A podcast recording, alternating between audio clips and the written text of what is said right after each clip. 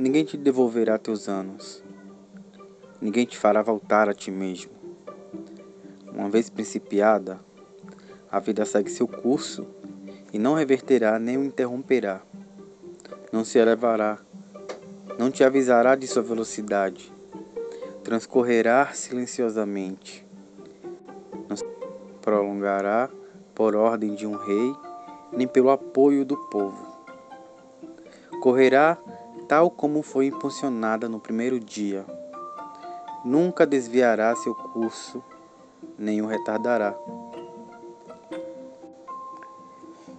Que sucederá?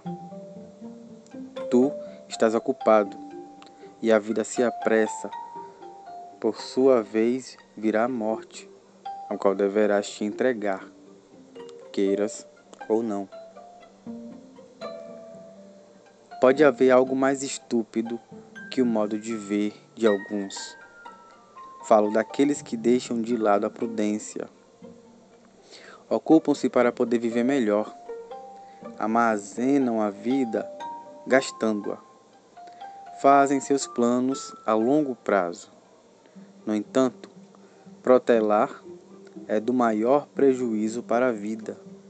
Arrebata-nos cada dia que se oferece a nós rouba-nos o presente ao prometer o futuro.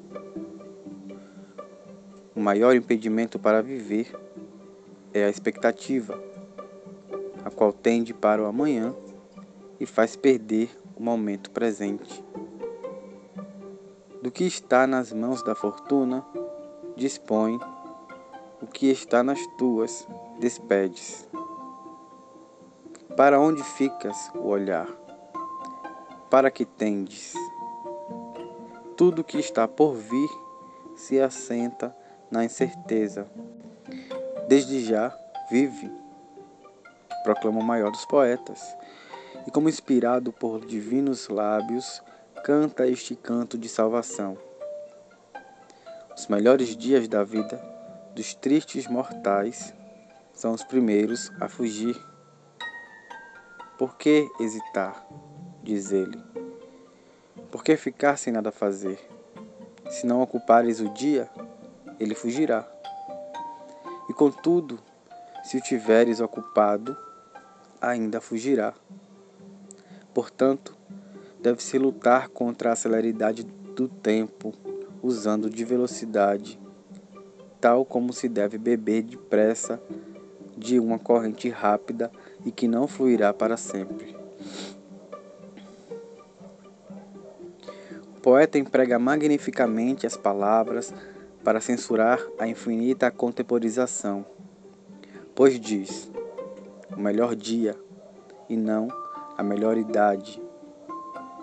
Como é que tu, seguro e demorado, em meio a uma tão grande fuga de tempo, dispões para ti os meses e os anos, numa longa série de acordo com a tua avidez? O poeta fala do dia e deste mesmo dia que está fugindo. Acaso se duvida que os melhores dias fujam primeiro aos míseros mortais, isto é, aos ocupados? A velhice oprime tanto seus espíritos puéreis que chegam a ela surpresos e desarmados, pois nada em sua vida foi previsto Bruscamente e desprevenidos nela caíram. Não a sentiam chegar diariamente, tal como uma conversa ou uma leitura ou alguma reflexão mais séria distrai os viajantes que se veem chegados ao destino sem notar que dele se aproximavam.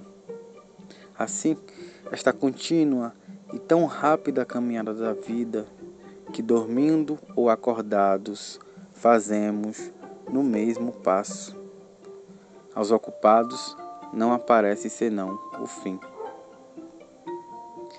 Quisesse eu dividir minha tese em tópicos e argumentos, correr-me-iam muitos exemplos, pelos quais provaria que é muito breve a vida dos ocupados. Contra as paixões deve-se lutar com o arrojo não com sutilezas.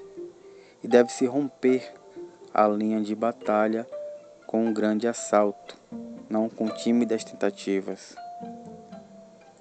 Não aprovava sofismas, pois devemos vencer as paixões, não espicaçá-las. Contudo, para demonstrar às suas vítimas seu desvário, devemos instruí-las, não lamentá-las. A vida divide-se em três períodos: o que foi, o que é e o que há de ser. Destes, o que vivemos é breve, o que havemos de viver, duvidoso, e o que já vivemos, certo, pois sobre este último a fortuna perdeu os direitos. É o que não se submete ao arbítrio de ninguém. Eis o que escapa aos ocupados pois eles não têm tempo para reconsiderar o passado e, mesmo se tivessem, ser-lhes-ia desagradável a recordação de uma coisa da qual se arrependem.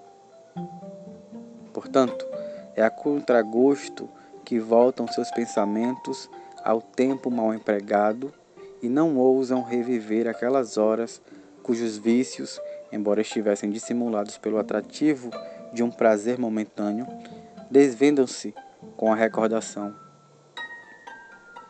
Ninguém se voltará de bom grado ao passado, exceto aquele cujas ações estão todas submetidas à censura de uma consciência que nunca se engana. Aquele que ambiciosamente muitas coisas cobiçou, orgulhosamente desprezou, insolenemente venceu, traiçoeiramente enganou, desonestamente roubou e prodigamente dissipou seus bens, necessariamente terá que temer suas próprias recordações.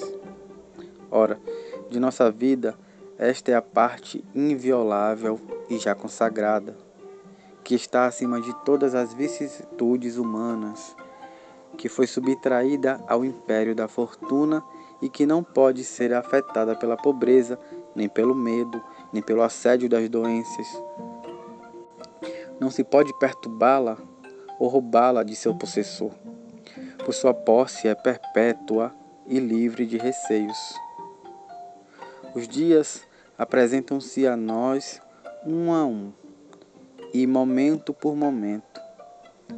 Entretanto, todos os dias do passado se apresentarão a nós quando ordenados e consentirão em ser apropriados e examinados à vontade, como se estivesse subjugado. Não pode se voltar sobre si mesmo e se examinar. Portanto, sua vida se precipita no abismo, e tal como não é de nenhum proveito procurar encher uma ânfora, por mais que nela se coloque líquido, se não há fundo que o receba ou sustenta. Assim também não importa quanto tempo tens à disposição. Se não tens como retê-lo, coisas que os ocupados não têm tempo para fazer. É próprio de uma mente segura de si e sossegada poder percorrer todas as épocas de sua vida, mas o espírito dos ocupados, tal, ele vazará como de almas rachadas e furadas tempo presente é brevíssimo, tanto que a alguns parece não existir, pois está sempre em movimento. Flui e precipita-se, deixa de ser antes de vir a ser. É tão incapaz de deter-se quanto o mundo ou as estrelas, cujo infatigável movimento não lhes permite permanecer no mesmo lugar. Pertence, pois, aos ocupados apenas o tempo presente, que é tão breve que não pode ser abarcado, e este mesmo escapa-lhes ocupados que estão em muitas coisas. Enfim, queres saber quão pouco vivem os ocupados? Vê como desejam viver longamente. Velhos decrépitos mendigam em suas orações um acréscimo de uns poucos anos. Procuram parecer menos idosos e lisonjeiam-se com mentiras e encontram em não viver e que, se por acaso escaparem da doença, haverão de viver no ócio. Então tomam consciência de quão inútil foi adquirir o que não desfrutaram e de como todos os seus esforços resultaram em vão. Mas para aquele cuja vida esteve livre de preocupações, porque não haveria ela de ser longa. Dela nada foi transferido a um outro, nada foi atirado a um outro lado, nada foi dado à fortuna, nada desperdiçado por negligência, nada foi esbanjado com prodigalidade, nada ficou sem ser empregado, toda ela, por assim dizer, teve proveito, e deste modo, por mais curta que seja, ela é mais que suficiente, e portanto, quando lhe vier o último dia, o sábio não hesitará em caminhar para a morte com passo firme.